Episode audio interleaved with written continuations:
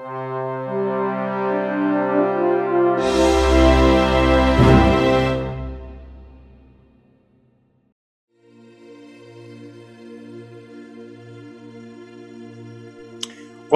to another episode of the Ad Astra podcast. Today we have with us uh, Enrico Raffaelli. He is a specialist on history of Zoroaster and he is an associate professor of historical studies at the University of Toronto. Welcome, Welcome Professor. Hello, thanks. Thanks for inviting me. Mm-hmm. So, so um, can you tell us a little bit about your field of studies and, and, and, your, your expertise in, in this particular field? Yes. So I will focus, of course, uh, on my research on astrology, but I would say that my research on astrology connects to my broader approach to the study of the ancient Iranian civilization. So I focus on the pre-Islamic period. So before uh, Islam became an is- Iran became an Islamic country in the mid seventh century of the Common Era. Uh, so that's my main um, well period of interest, and I have focused in my research on the earliest textual uh, testimonies on Zoroastrianism, which is the Avesta, right, the collection of sacred writings. And I've also focused on the Pahlavi sources, meaning the sources in the Middle Persian language. So, in my research, I've always tried to um, highlight the role of Iran as a cultural mediator, right, between I mean, I will, I will simplify and say East and West because Iran was the center of the seat of, uh, well, different empires throughout antiquity, right, until the coming of, uh, until the Arab invasion, right, of Iran. And so being also located really midway between the well, classical civilization and Mesopotamian world on the one hand, and also the East, meaning the Indian world, um, on the other side, right? So it uh, naturally came to exert the role of, a, again, cultural mediators so that doctrines and, uh, uh, well, themes and scientific notions uh, travel through the territory of Iran and they could be easily transmitted between uh, East and West, right? So now I've done quite a bit of research about uh, astrology in ancient Iran. I have to say, and just as a warning, that unfortunately we do not have many documents left, right? So we have properly, as I mean, strictly speaking, astrological texts in ancient Iranian, pre Islamic Iranian languages are very few. We only have um, some chapters in some Middle Persian texts. We have some astronomical doctrines in earlier texts in the Avesta, but those are not really astrological. Mm. So, yeah, so in my research, I have tried to focus again the role specifically of Iran as a mediator of astrological doctrines between the classical world and the Indian world, and the presence of classical and uh, Indian doctrines in uh, pre Islamic Iran. So one theme that I may, for example, for example, I, could, I might start uh, from discussing a little bit more in detail, and then if there is time, I can say a few words about other stuff. Is one theme that I've studied in particular is the theme of the horoscope of the word. Oh. That is, yes, that uh, I'm yes. sure, that, yes, yes, part of the audience, yes, is familiar with this theme. So it's a theme that actually uh, was is first recorded in classical sources, right? So we have references to this notion, the idea that there is a theme of a birth chart of the world when the life of the world starts. So a description of the position of the planets when the world starts, right? And also the ascendant uh, in the theme of birth of the world. So this notion is first mentioned in uh, first in the first century of the Common Era, right? In class in a classic in classical astrological texts. Um, well, shortly after, we find um, another notion that is uh, so uh, also present in, in Zoroastrian astrology, in pre-Islamic Iranian astrological text, that is the birth chart of exceptional characters. We find it in Sanskrit Indian texts. Uh, so specifically the Yavana Jataka, right? It's a text that uh, whose chronology has been, in a sense, the traditional chronology of this text has been challenged recently, but it, it is certain that this text, actually, as the title itself says, has a Western origin, origin Yavana Jataka, right? So it's from so the Jataka of the Greeks.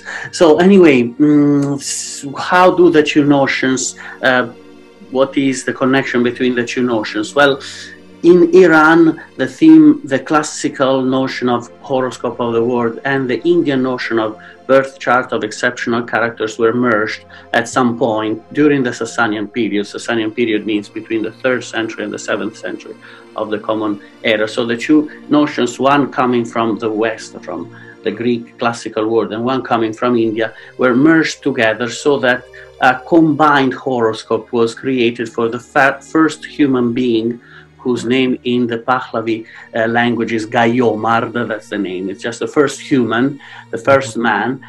So I have to say first man because it's, it's just a kind of, so there, there is no woman, so there is no first woman in Zoroastrian mythology. Anyway, so uh, this man is, his life starts at the same time as the world. So they have the basically the same birth chart. So um, if I can get into technicalities, I don't know if really I'm. I don't please want to. Do, please do. okay. So the classical birth chart of the world, in the classical horoscope of the world, the planets are all in the sign of their domicile, right? Mm-hmm. Uh, whereas in the Indian um, birth chart of exceptional characters, as described for the first time in the Yavana Jataka, the planets are all in, in the sign of their exaltation. Mm-hmm. So, uh, yes. So, what we find in Iran is the notion of um, horoscope of the world, but the planets are not uh, in the same position as in the classical horoscope of the world, but they are actually in their exaltation. So, now, uh, this notion is later uh, transmitted to, uh, well, I could say Byzantine and Islamic astrology because we find the Iranian uh, birth chart of the world with all the planets in exaltation in some Arabic astrological texts.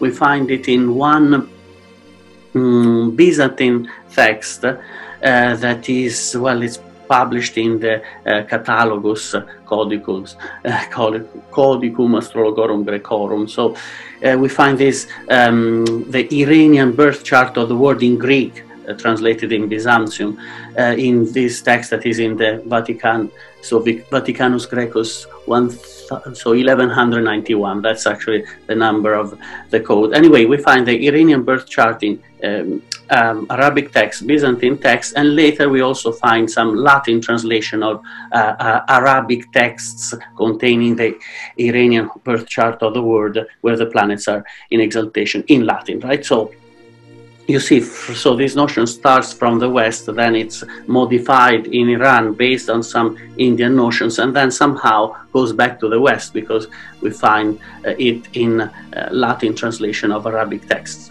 that are translated in turn from Middle Persian, right, or influenced by Middle Persian astrology.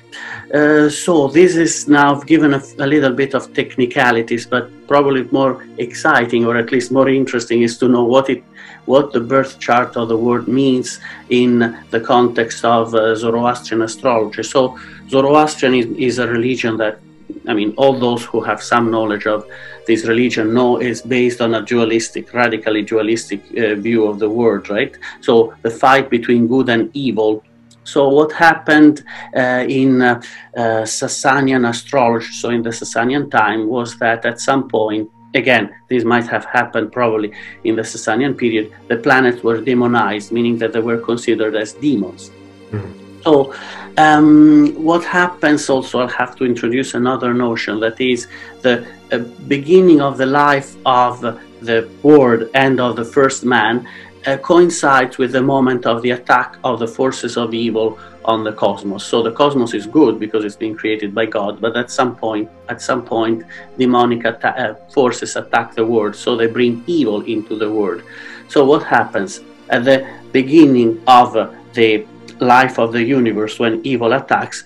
The planets are in the position of their exaltation. What does that mean? The planets are in a position of strength the planets are demons, which means so the birth chart of the world, in a sense, reflects the evil that is, in a sense, part of the condition of the world starting from the beginning of its uh, existence when the mm-hmm. evil forces attack. So that's actually a notion that serves, in a sense, suits the purpose of uh, the, in a sense, of illustrating what is the view of the cosmos according to Zoroastrians in the very, very interesting because it does it, it, does differ from this context that uh, we have in medieval times because I'm a medievalist that um, they always uh, return to the beginning like the beginning was the perfect time and from the beginning on it was corruption or sin mm-hmm. or evil. So it was like the perfect the, the garden of eden Mm-hmm. And uh, that notion of perfection, initial perfection, pristine perfection. So it was good, and then there was problems. Let's put it this way. So for for this um, for this variant, for the, the one that you're describing, the the beginning of the world itself, it it is evil in itself. Yeah, exactly. That's very interesting. Mm-hmm. Yeah, yeah, completely exactly. different and I may add, I mean, I don't know, I don't want to give too many technical details, but I may add another couple of references to notions that I think historians of astrology are familiar with, uh, that are also described in Pahlavi texts, uh, and that are also then later uh, described or at least mentioned in other sources that are influenced by. Um, Iranian culture. Anyway, one is the notion of the, the um, chronocratoria, so I don't know if I should use a, the English. Absolutely, yes. The cratoria, yes, the measure of time, yes. Yes, and specifically, yes, specifically the rule over some periods of time of constellation or planets. So in the Pahlavi sources, in the Middle Persian sources from the Sasanian times, or at least in one of them, we find this pretty peculiar notion that Saturn is the lord of the mil- the first millennium of existence of the world. So the, when the life of the world exists, Saturn is the lord of that millennium. Why Saturn? Well, everybody knows, all those with familiarity with the history of astrology know that Saturn is an evil planet.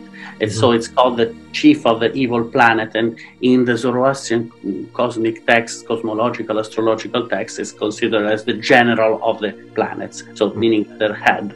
So by being the lord of the first millennium, well, in a sense, marks its influence, Saturn marks, marks its influence over a period of, well, over the beginning of the history of the world that is marked by the presence of evil.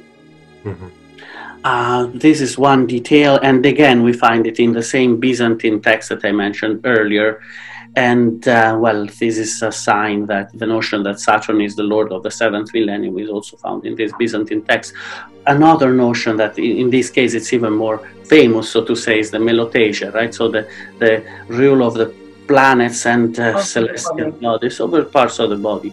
And one thing in my research, in one article that I published three years ago, I've written what I'm going to say, um, and I would like perhaps to expand this explanation uh, in future publications or maybe presentations i don't know anyway the notion that so traditionally this idea we find a, a few references to the Melothesia in Pahlavi texts. So we have Pahlavi texts that say that, for example, Jupiter rules over this part of the body, Saturn is the lord of this part of the body, etc. So traditionally, it's been mm, this, these references to the planets ruling over some parts of the body have been interpreted as a um, sign and indication that indeed uh, there so basically the, the text that con- contain the text that contain these, these mentions of the rules of planets over parts of, parts of the body would actually imply a positive um, view of the planets right? So because so in other words these passages would be an exception to the rule because general as a general rule the planets are demons in Pahlavi sources but then according to some scholars these couple of passages that describe the rule of the planets over the body would be an be basically in contradiction with a negative view. But actually, what I have argued briefly in a publication, again, in an article I published three years ago, um, I don't think that's the case. Actually, the, the melothesia in the Pahlavi texts is consistent with a view, negative view of the planets, because after all, the notion, again, uh, that is uh, consequential to the idea that there was an initial attack of the demonic forces over the cosmos. So, one consequence of this view is that the human body is corrupt. So, in other words, it's dirty, it's polluted by uh, so by evil. So, the fact that some planets rule over parts of the body is a reflex of the fact that the body itself is dirty. so, so that, that is also very interesting because you also find something that is not exactly the same but is similar in some medieval texts because they say the pain uh, of the body. So they associate some planets or signs, sometimes they are not planets but signs, mm-hmm. with the yeah. pain uh, in body. Not a good thing, but pain. So mm-hmm. maybe there's uh, some connections to this idea. Mm-hmm, absolutely. Yeah, actually, I would be happy to hear more about that because I, I wasn't familiar with this, these notions. So these are some themes that I've um, tried to highlight in some past studies. So the notion of a horoscope of the world and uh, the notion of the rule, the chronocratoria, right, and also the notion of melothesia as indications of uh, the um, well, uh, so as notions that are in line with the Zoroastrian cosmic view of the fight between good and evil, and the idea that the world is uh, influenced by evil forces. Mm-hmm. Um, Yep. I mean, I don't know. I can take a break and yeah, go ahead. The, I have a lot of questions. Does the uh, this notion um, of the um, initial uh, problem or attack or the initial primal evil, so to say, does they offer any kind of redemption solution? Yeah. Mm-hmm. Yes. What is it? yes. Yes. Um, so basically, what will happen is that. Uh, um, well, okay, let's start from the first solution, meaning that uh, the current state of the world is considered as being a state of mixture, meaning that it, there is no, so evil doesn't completely rule over uh, our world. Evil is present, right? But it doesn't really completely, so our world is not really dominated entirely by evil forces. So, for starters, after the initial attack uh, on the cosmos, there was a fight. So the good celestial and also good uh, divine beings fought back so that eventually they managed to temporarily defeat the evil forces. But then, of course, the evil forces are present in the cosmos, so they're not really eliminated, but they will eventually be eliminated. So the, the defeat will be definitive at the end of time. So after a time period of 6,000 years, the world, there will be a kind of final apocalyptic battle between all the good forces and the evil forces, including the planets, and they will uh, be, well, eventually, luckily, the evil forces will be defeated. So, what will happen is that, again, the demons, including the planets once more, will be uh, defeated. And um, uh, so, what happens because we're interested in what happens in heaven, right? So there will be that the sky will get close to the earth. Some sources even say that the sky and the earth basically touch each other, and um, the uh, there will be no movement anymore. So there will be an eternal zenith. So basically, the sun will be at the top of the sky, ah. and uh, there will be light 24 hours, seven. And again, there will be no planets anymore because that because after all defeated, and even if they were there, they wouldn't move. So. Mm-hmm. But in, the, in this, this is absolutely uh, different from what we have learned from medieval and mm-hmm. Hellenistic astrology, and fascinating. But uh, it's completely different. And uh, so, when a planet is strong, for them is wrong. It's bad. Yeah. When mm-hmm. it's weak, because if they are in the opposite sign, mm-hmm. they will. Is it better somehow? And also retrograde yeah, I was wondering how does that affect their astrological interpretation? Yes, their notion of horoscope. If there is, um, if this cosmology, this cosmological view changes the way they interpret uh, an horoscope, uh, or are are they two separate things? Uh, okay, yes, definitely. That's actually an, a very important question because I have to say that what I've been describing is what we find in the religious sources because I should have specified that almost all of the Zoroastrian sources in Middle Persian language are uh, religious sources, um, or meaning that there are texts that uh, embrace a religious perspective. We have a few fragments of um, non-religion so, so Pahlavi texts, and one of these texts, incidentally, I'm make, going to make a short digression. One of these texts that is an epic text that describes the rise to power of the first Sasanian emperor Ardashir does include a couple of references to astrology, and you have the king of the dynasty before the Sasanian asking the court astrologers, "What do you predict for me and for the world?" And they predict the coming of a new king.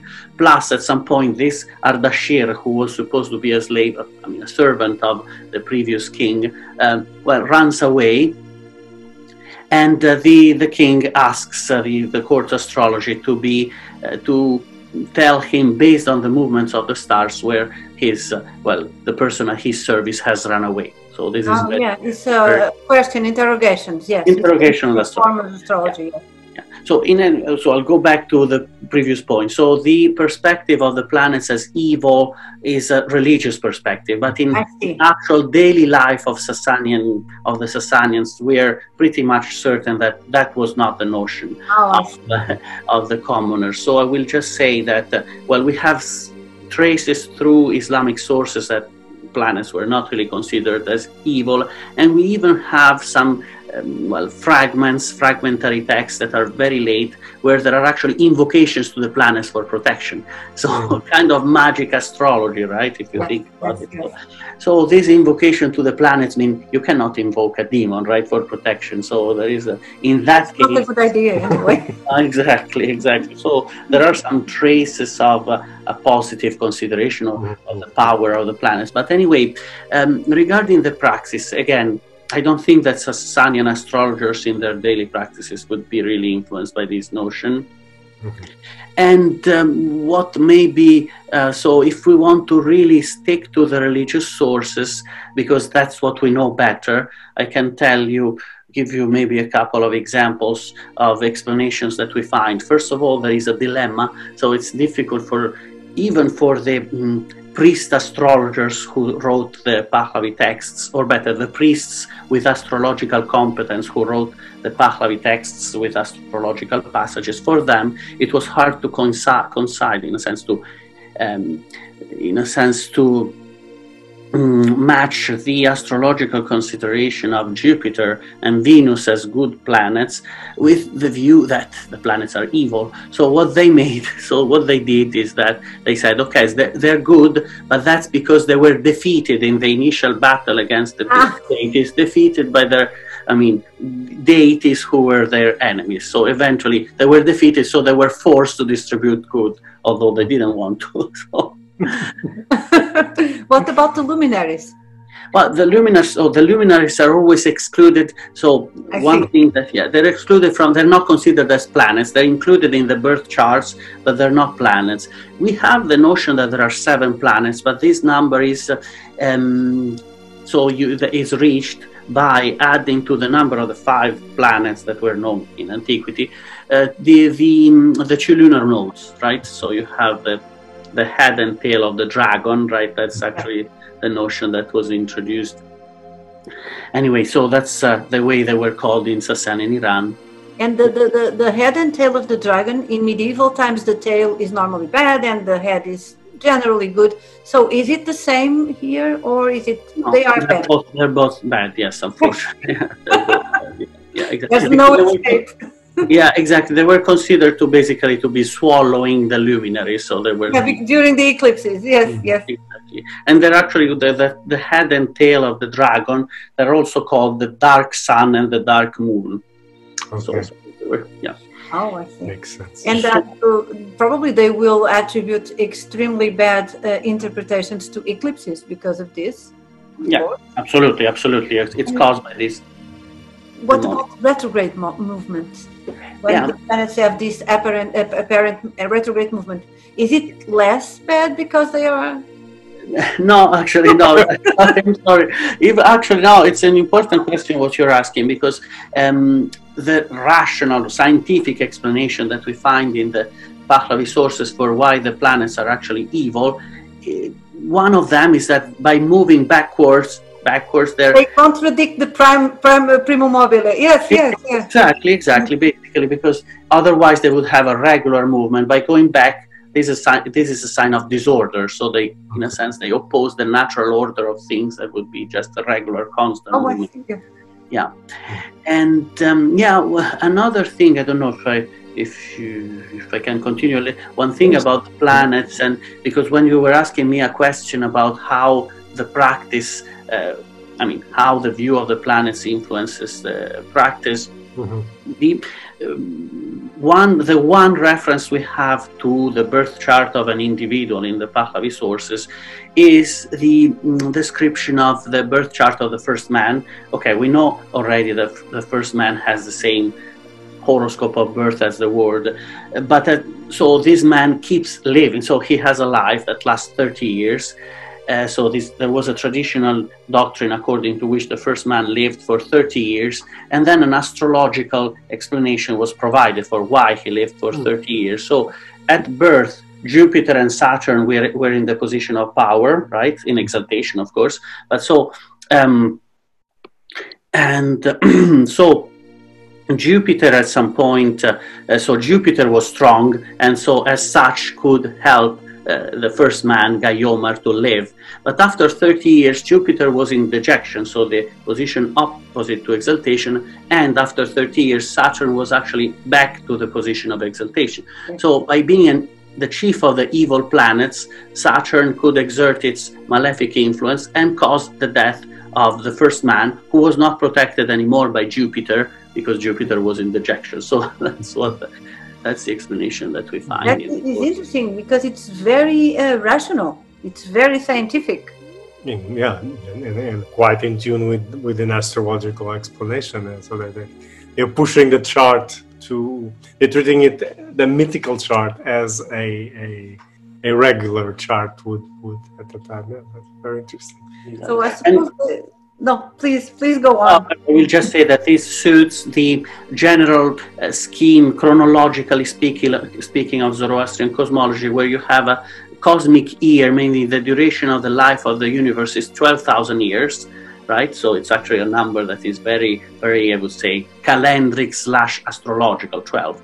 And then the second part, the part where the demons have attacked and polluted the world, is 6,000 years. And then you have units that are formed by well, multiples of three. Well, the life of Gayomard, the first man, is 30. So it is actually, so you, this numerical scheme is reproduced. And in turn, I, again, I don't need to give too many details, but the 6,000 years of the period of mixture when the evil has polluted the world are in turn divided into three periods of 3,000 years.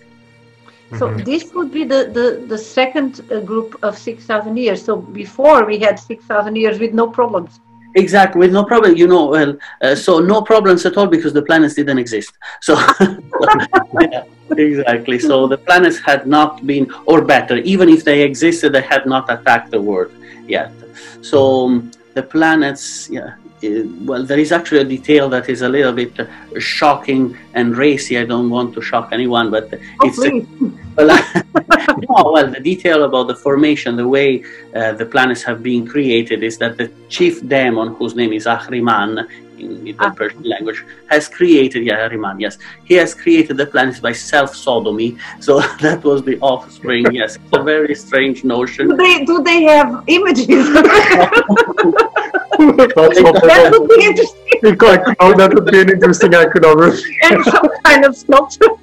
That's, that would be a very that would be a very interesting image, but we have no presentation. It is said in a text that that's the way they came to exist. and so, do they explain why? What what motivated?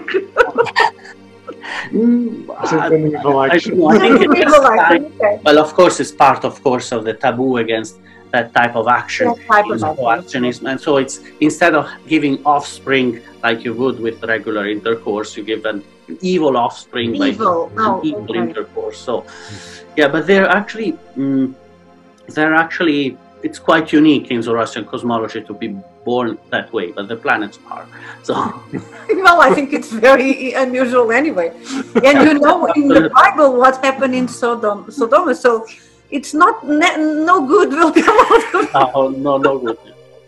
the, the, the, two luminaries are actually created by Ahura Mazda, the supreme mm-hmm. god, mm-hmm. and in a regular way. Yeah. I mean, mm-hmm. yeah. So he created the, the, the luminaries, and the, there was like for 6,000 years, there was just peace and quiet and uh, light. Yeah, and, exactly, and, exactly. Because no. Ahriman, yeah, what happened is that uh, Ahriman tried to attack, but then Ahura Mazda uh, put him in a state of stupor. He recited a sacred prayer so that basically Ahriman fell and basically fell and he was kind of unconscious for 3,000 years. And during those, those 3,000 years, Ahura Mazda created the material world. He previously had created the spiritual world, but then he created the material world, and the world existed in peace with no disturbance. But then the actual. And no humans also, no humans. No, no people. Well, actually, the, okay, the first human that I've already mentioned, actually, to be precise, he, he did live for 3,000 years before the attack, but his condition in the mixed state, so his condition in the world the way we know it, was uh, uh, only for 30 uh, years because of the because of the power of the planets. Uh, but um, well, I could go on on Zoroastrian cosmology. I will just say that during those during those those 3,000 years, there was no planet, but the moon uh, and the the sun and also the stars. By the way, the stars are benefic, right? So they have a good power. They existed and um, but in terms of uh, living beings there was one human one animal and uh, one plant after the attack yes yes one plant only after the attack what happened animal. what animal was it they don't it was a, it was a a cow basically so it was a cow, cow bull. Uh, although recently actually i've been reading an article that quite interestingly was claiming that indeed it's a bull but traditionally what i've always the way i've always interpreted this animal is that it's a sort of have both attributes like cow and bull hermaphrodite. hermaphrodite yeah, cow. exactly. uh, yes and, and so, yeah hermaphrodite and the plant? And the plant the plant is not really said what species it okay. is. It's just called the plant. And then after the attack, one of the good things that happened. So Gayomard, so the first man lives for 30 years. Unfortunately, the animal and the plant they are killed right away. But oh. through their seed, mm-hmm. all the plant species and animal species are born. And no women. Uh, no, no. The women. Well, I'll, I will tell you what happens at the at the death of Gayomard, the first man. What happens when, due to the evil power of Saturn, he dies. Uh, at some point, he uh, basically at death he fecundates, so he emits some semen that from which a plant is born, and from this plant of rhubarb, rhubarb plant, the first couple is born. So you see, that's the. Notion. Oh, I see. Yeah. Well, it's kind of very um, complex. uh, yeah, and um, complex. How do you modify genetically um, interesting? yeah, absolutely, absolutely. If, if I don't know, maybe I'm talking too much, but uh, oh no, no, no please, it's absolutely fascinating because we had just a very basic idea of uh, of this this mythology and. Uh, mm-hmm. Uh, these details they are they are absolutely fascinating. Fascinating, yes. yes. I wasn't aware of that those yes, nuances, yeah, of all these details. Are there, so, are there correlations between this and the Bible? Because you know they, they, they would say in the bible the, the, the, the astrologers who, who, pick on the bible they would say that god created the planets and god and because it's god they are good. And because they are created by god they are in their best possible position. So it's kind of another way of looking at this. Yeah the idea is still there, mm-hmm. but they look at this from another perspective. So, and uh, because, and what they say is that uh, when um, when we had the biblical, uh, what I call the bi- biblical incident with the apple, you know, when they, um, the plant, they, they are expelled from the paradise, and, and the, planets. planets. begin. They, they are, are they are set in motion. Yeah, so it's true. Basically, it's from motion that comes the problem. Mm-hmm ah, okay, so that's actually that's an, a good point. I don't know. I wouldn't know if there's really a direct connection with the Bible, right? Because the biblical story, but the notion of um, um, of the movement of the celestial bodies starting at the beginning after the attack of the demons, that's definitely present in Zoroastrian. So as soon as the attack comes, then the celestial world starts to move. Yeah. And, and probably it, because this this uh, biblical uh, narrative also associates the movement of the planets because they move out of their perfect place.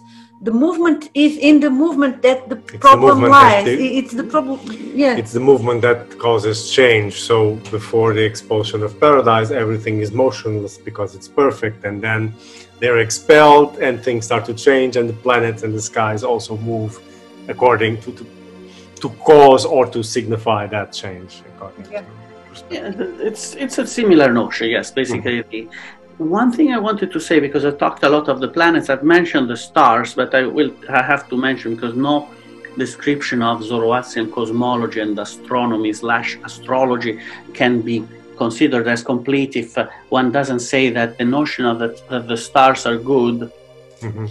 the stars aside from the shooting stars because that's an exception the shooting stars are evil but the stars but uh, they move they move true, it's true, but it's disorderly movement. So anyway, and it's uh, and plus it's a move. One another thing is that they move, but they also appear to fall on the earth. So they break the boundaries between heaven and earth. So that's that's that's bad. You shouldn't do that. So bad star bad star bad, yes, bad behavior. So now the stars are good, of course, because they have been created by God. And um, well, this notion is first expressed actually much earlier than the Pahlavi texts. Uh, in the Avesta, we have actually some hymns to the sun, uh, the moon, and to the star Sirius. The star Sirius is basically the pro- protagonist star. She's she or it, I don't know how to call it. It is even present in the birth chart of the world in the Pahlavi sources. So Mhm. because it's so important. But we have in the Avesta a full hymn that is actually also, from the literary point of view, a very good text. Right? Like I mean, it's from the point poetic point of view, it's an excellent work. Uh, and it's a hymn to Sirius, and it describes how Sirius defeats the shooting stars, who are causes of drought. And so Sirius is one of the is basically the leader of the stars who whose regular movement is a reflection of the cosmic order, exactly the opposite of the planets, right? Who go back and forth and their movement is a sign of disorder. It's erratic. Yeah. Mm. That's Erratic. very interesting. Yes, and Sirius is, I think, the the brightest star in the in the northern hemisphere. yeah. So it's probably because of this. It's if you take out the planets, Sirius would be the brightest star, but it's only visible during winter because it's near Cancer. So we can only see it in in the winter months. I would say. What do you think? Yeah. Yeah. So yeah, it's Well, very very interesting. In summer. In the Canicula, so we wouldn't see it. But we the have. Orion, and I think Orion is associated with Ahura Mazda somehow. Mm, yeah, although that doesn't really, it's not really clear, it doesn't appear clearly in the texts. Only s- among the major stars we have Sirius. That's- And then. Sirius. Mhm. Okay. And how? What? What is the image associated with Sirius? Because the, the Greeks have the dog. The, the, Dog star. the, the dog star yes well actually the um, so the, the the Sirius is associated with different animals. It's supposed to take uh, uh, three different forms: bull, horse, and human. And as part of his uh, of its fo- um, fight against the demons of drought. Mhm. But I mean, unfortunately, one unfortunate trait is that we do not have um, mm, many iconographic sources uh, on uh, Zoroastrian cosmology. We have, ironically, uh, well, no, I don't know if ironically is the right word, but anyway, uh, interestingly, we have traces of uh, the Iranian iconography, an influence of Iranian iconography in much, much later sources than the Sasanian times. In the Renaissance, actually, we have uh, uh, so the uh, Room of the Months in the Ferrara, in the city of Ferrara in the north. There is a representation of the Decans, Mhm. and uh, it's influenced by a, actually it's influenced by Abu Ma'shar's right uh, introductory text to astrology, who in turn was influenced by the Iranian representations of the Decans. Mhm, mhm. Is this Schifanoia? Yes, Schifanoia, exactly. That's Palace Schifanoia. There are some traces. Of, so if you want to find, of course, you don't need to go that far, but uh, you find clearer traces of Iranian iconography in well, some iconographic artistic documents that are so so much later than Sasanian Iran than from Sasanian Iran itself. That is interesting. Why would it uh, in in so later in so late Yeah. in time, and they Yeah. would choose this specific iconography for Yeah. Schifanoia? Well, it's through um, Arabic translations. So, mm, so Iranian, pre-Islamic Iranian astrology influenced heavily, mm, um, well, Islamic astrology. And so, through Latin translation from Arabic, we come, we get some well, elements of that originate from pre-Islamic Iran that are present even in well, Western medieval or or early modern culture and the Palazzo Schifanoia is case in point. Yeah, it is, it is fascinating. Mhm. Mhm. Yes. So, um, and I was wondering, since since you started at the beginning, what kind of astrological documents do we have? So we've been talking about, as you said, most of it comes from religious uh, writings uh, and religious documents.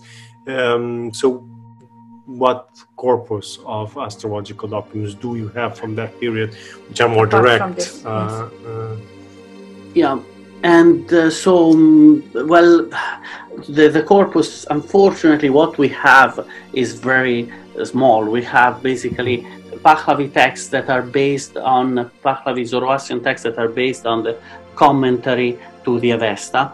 And um, well, it's a corpus. Actually, there are two or three texts that have a few passages. So we, in other words, we don't have any full text uh, that is only astrological. We have chapters here and there in religious sources that, uh, uh, well, reflect the integration of astrology in the religious corpus. mhm. Then we have again one fragment that I've already meant that I mentioned before of um, uh, questions given by the king to the court astrologers in an epic text, and then we have a few lines here and there.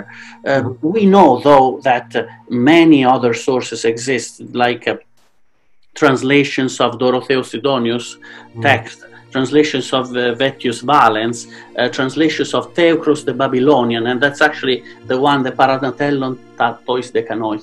Uh, that's um, the Middle Persian translation of that Greek text. Is the one that was later used by Abu Ma'shar, and then it's used by Pietro d'Abano. Sorry, I'm using the, the Italian name, and Oh. that's how Palazzo Schifanoia. You, that's why you find uh, well the Iranian element in Palazzo Schifanoia through all this long chain. So we know that there was a corpus of sources that was not at all as as small and as religious as religious uh, Pahlavi texts are. So we have traces of that through again mm, Arabic testimonies and mentions of uh, uh, passages. Plus, we have so many uh, words of clear Pahlavi derivations in Arabic, which is an additional reflex of uh, Mhm. the popularity. Um, historical astrology, which is a form of astrology that aimed at predict right the future fate of uh, dynasties, kings, was actually invented invented so to say in Sasanian Iran, and we do not have any. If you ask me in terms of corpus, unfortunately, we don't have any real text that has come down to us, but we know a text of this sort existed in Mhm. uh, Sasanian Iran. And these texts, uh, these astrological texts, which would circulate and which we don't have examples, would probably be in Greek. Would Greek be the language, or there would be there would be translations at this time already? Yeah, no, no, there, there were texts that were actually in Pahlavi, in Middle Persian, and uh, many, I mean, early uh, Islamic astrologers knew Pahlavi because they were Iranians themselves, and they could uh, translate it from Pahlavi, translate text from Pahlavi into Arabic. And uh, yeah, Yeah. Well, it is it is fascinating. I think we could stay Yeah. forever. yeah, it is. It is. It is interesting to to understand these transmissions. These I- I'm asking all these questions because it's not really a period that I'm familiar with. I just know it in very general terms, and it's interesting to to to see this.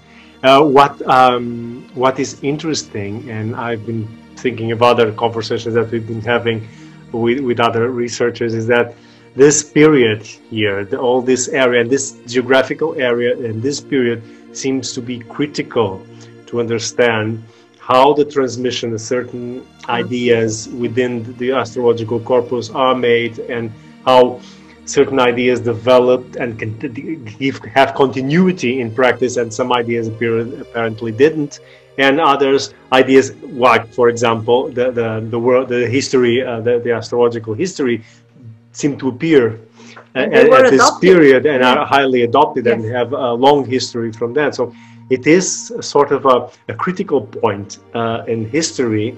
This mixture, this this transmission, and this processing uh, of of, um, of and astrological materials to understand exactly how does it change from uh, the the, uh, the, classical period, then the combination with the, the, the all the Hindu influences, and how that does yeah. that cross and creates what we the, the astrological doctrine that we'll see then in Arabic periods and, and later in Latin uh, transmission. And yet, uh, although it is like a hub where everything seems to go through this area, but at the same time, from what you're saying, mm-hmm. uh, I, I, at least I had the idea that it has its own personality also.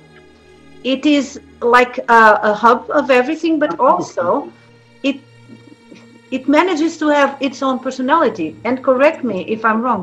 Absolutely, but, absolutely. Yeah. Well, again, I've mentioned, uh, I mean, historical astrology, but even the first, the notion that I've spent more words on, that is this, the horoscope of the world, is an original creation after all. Because okay, the the notion of horoscope of the world comes from um, the from from the classical world. Then the structure uh, of the plan, the, the uh, a horoscope with all planets in exaltation was first introduced in India, but then Iranians combine it and they create a completely new horoscope. But uh, then I could continue. There are so many other notions that were introduced uh, in Iran. And the iconography of the decans that we find later represented is uh, something that was added by Sasanian astrologers. Uh, the translations, we have some uh, translations of, so the we do not have, unfortunately, the translations of Vettius and of Dorotheus uh, in Pahlavi, but then we have fragments, or in the case of Dorotheus, the full text, that allow us to see how many modifications were mm-hmm. in all likelihood made in Sasanian Iran. Mm-hmm. Yeah, absolutely. It was a, an original system of uh, beliefs. Yeah, like they, they had their own personality.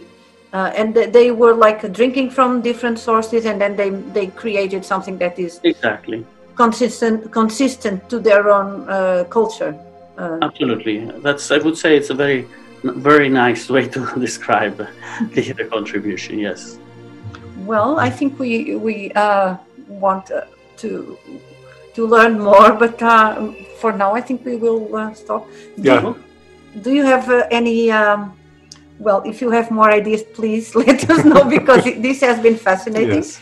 Uh, we could stay forever asking you questions. Uh, otherwise, yeah.